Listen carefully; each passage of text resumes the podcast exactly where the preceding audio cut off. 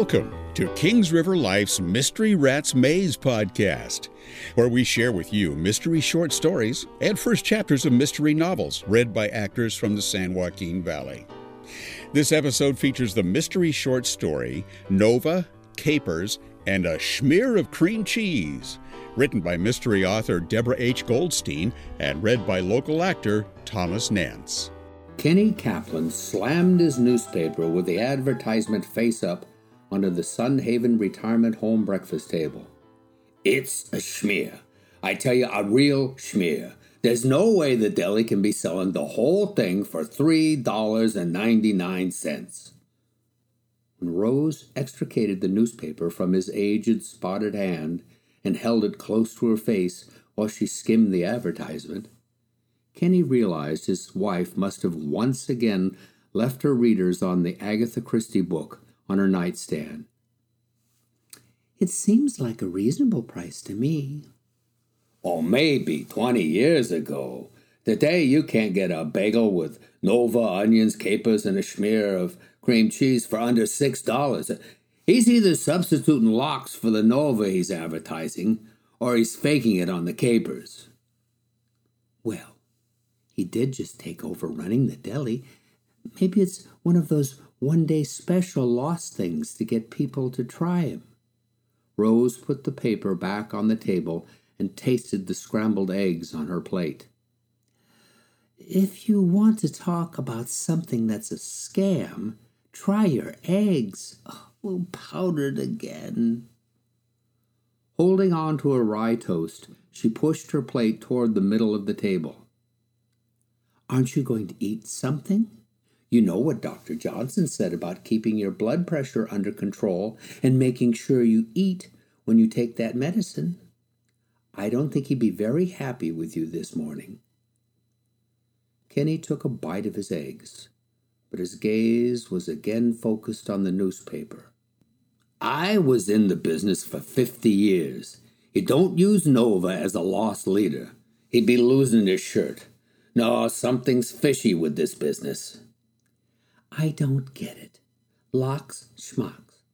It's all salmon, so what are you so upset about? He reached over and covered her almost translucent hand with his own mitt. It may all be salmon, but it's not the same. Smoked salmon is the generic term for any salmon cured with cold or hot smoke. In the trade, when we call it lox, we're saying it was cured in a salt sugar brine or rub, while Nova is cured in cold smoked. Nova costs more. A top of the line deli serves the product made from the salmon belly. Kenny touched his thumb and forefinger together and kissed his fingertips. That's the perfect perfection. Your customer not only know it, they'll pay for it. He drummed his fingers on the advertisement. I wouldn't expect him to use the belly cut, but at this price, there's no way he's using Nova either. So? He's advertising Nova. That's simply not right. I'll bet he's cutting corners on his lox and his capers. Now you're telling me he's pulling a caper with the capers? Probably. Well, how? Capers are the edible flower buds of the Capparis spinosa. Rose leaned across the table. I love when you talk dirty. The vein in the middle of Kenny's forehead became more prominent. Rose, they're buds on a bush which, while it can be cultivated, doesn't grow everywhere. Uh, for capers, the buds are picked before they open into a flower bloom, and then they're brined or dried. You've seen them in dishes like chicken piccata or with fish. Because they must be picked by hand, they're expensive. Is that another reason you think he's not delivering what he claims in his ad? That's right. I'm betting instead of the capers, he's substituting pickled nasturtium seeds. Wait a minute. Even I know nasturtium grows anywhere. They've got a whole area of them in the flower garden out back. Kenny rolled his eyes. Well, then, if we get bored enough, We can probably figure out a way to make our own fake capers. Right now, I want to figure out what this guy thinks he's pulling over the eyes of my former customers. Why don't we go find out? She pointed to her cold eggs. Even if he's selling fake deli products, they can't be as bad as this morning's breakfast. He looked at her and smiled. Rose might think he was smiling at her, but he already was planning how he was going to take the young guy down. He'd spent fifty years of his life in that deli. It bore his name. One of the reasons he'd sold out to the young one was his promise to maintain the integrity behind the name. No, sirree, Bob. No one was going to cheapen the name of Kaplan's Deli while he was alive. Kenny reached for his walker. Rose, leaning on her cane, waited for him. Rose, uh, uh, do you want to drive or should I? As Rose pulled into the handicapped parking space, Kenny stared at the front of the deli. The awning and the signage still read Kaplan's Deli. The new owner hadn't removed any of the mouth-watering pictures of corned beef sandwiches, seven-layer cake, or Brown's cream soda posted in the windows. It was Kenny's belief that for customers waiting to get in, these unpriced images got the juices flowing and had a lot of subliminal impact on what they eventually ordered. The only jarring addition to the entrance was the Bagel and Nova picture, the same one that was in the ad, pasted on the front door with its $3.99 price tag. Seeing it reignited Kenny's smoldering anger, but he held himself in check as the new owner welcomed Rose and him to Kaplan's. After seating them, the young man handed each a menu. I'm sure I don't have to tell you what's on the menu. Nothing's changed. Except the prices, Rose said. She smiled demurely at the quickly retreating owner. What are you going to have? Uh, the bagel with Nova, cream cheese, capers, onions, and tomato. I, I should test my theory before I say anything. What about you? Don't you need to read the menu? I know it by heart. I'll have the cheese blintzes with a dab of sour cream. After they placed their orders with the waitress assigned to their table, Kenny looked around the room. Almost every table was full. He listened to the rude patter of the waiters and waitresses and was glad to hear that they gave better than they got.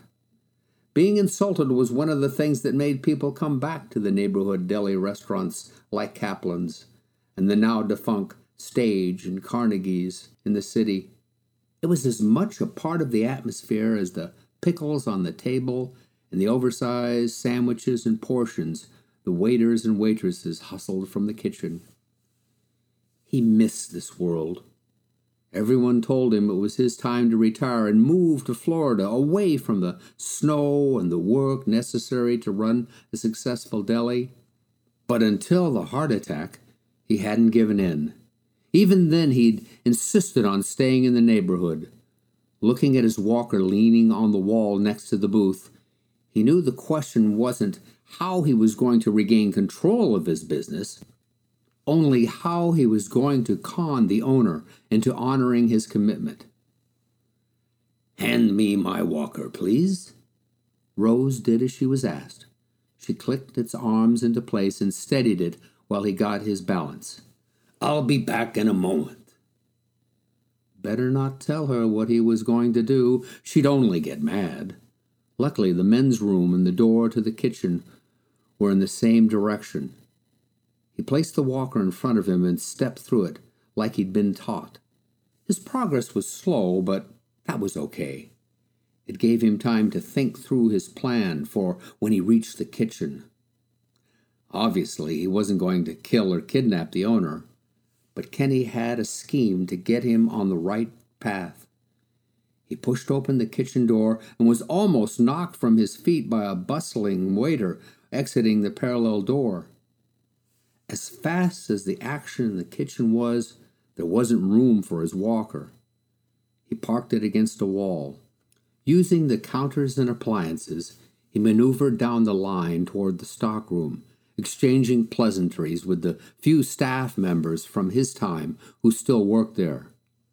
Out of the corner of his eyes, he saw another young one, probably the floor manager, because he wore a button down shirt, move to cut him off, but one of the old timers prevented him from reaching Kenny. Kenny couldn't hear what was said, but the manager turned and left the kitchen, ignoring Kenny. Still, Kenny knew the time before the manager notified the owner of his presence was limited.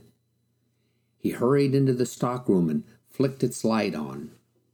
Quickly he peered at the shelves until he found the one with condiments.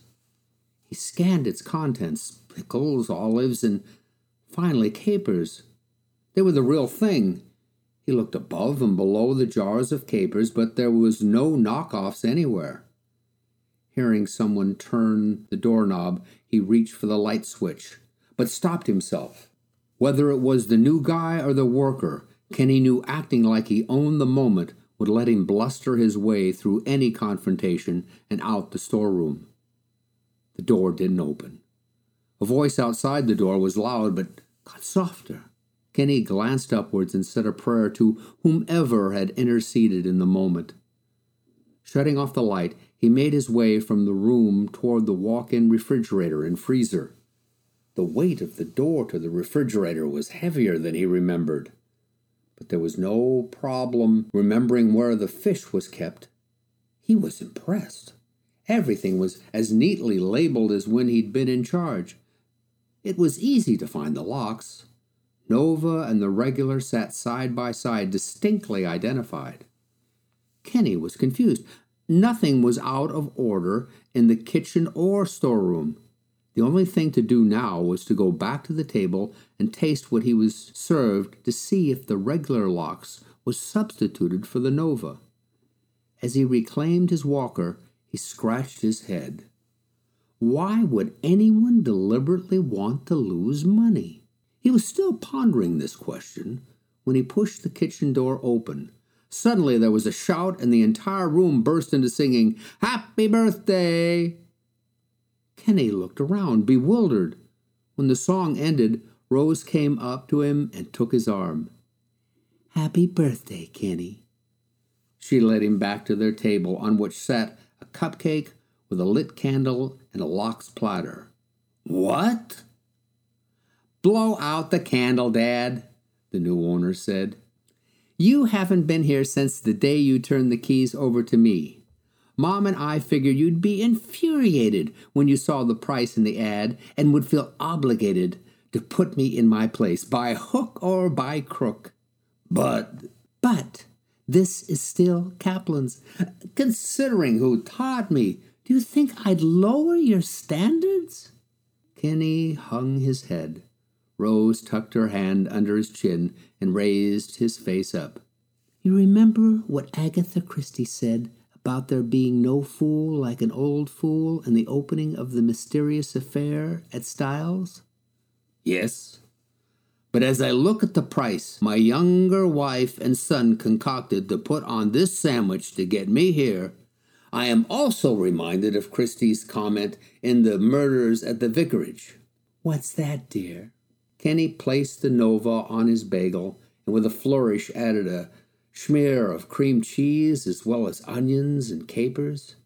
She noted how the young think the old are fools, but they all know that the young are the fools. He savored his first bite. For $3.99, he might take an extra sandwich home with him.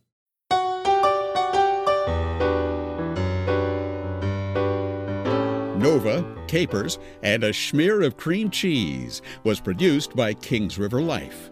You can learn more about the author on our website, deborahgoldstein.com. Our theme song, The Blues, was written and played by Kevin Memley. Check out Kings River Life magazine's websites for more mystery, local theater, animal rescue, and so much more. KingsRiverLife.com and KRLNews.com. We'll be back next time with another mystery short story or mystery first chapter. Subscribe to our podcast to make sure you don't miss a single episode. Subscribe to our podcast newsletter to get special interviews with the authors of the podcast stories. And follow us on Twitter to keep up with everything KRL at Kings River Life. If you enjoy this episode, please rate or review it, because this helps make us easier for others to find. Until next time, this is your announcer, Jim Tuck, wishing you a life full of mystery.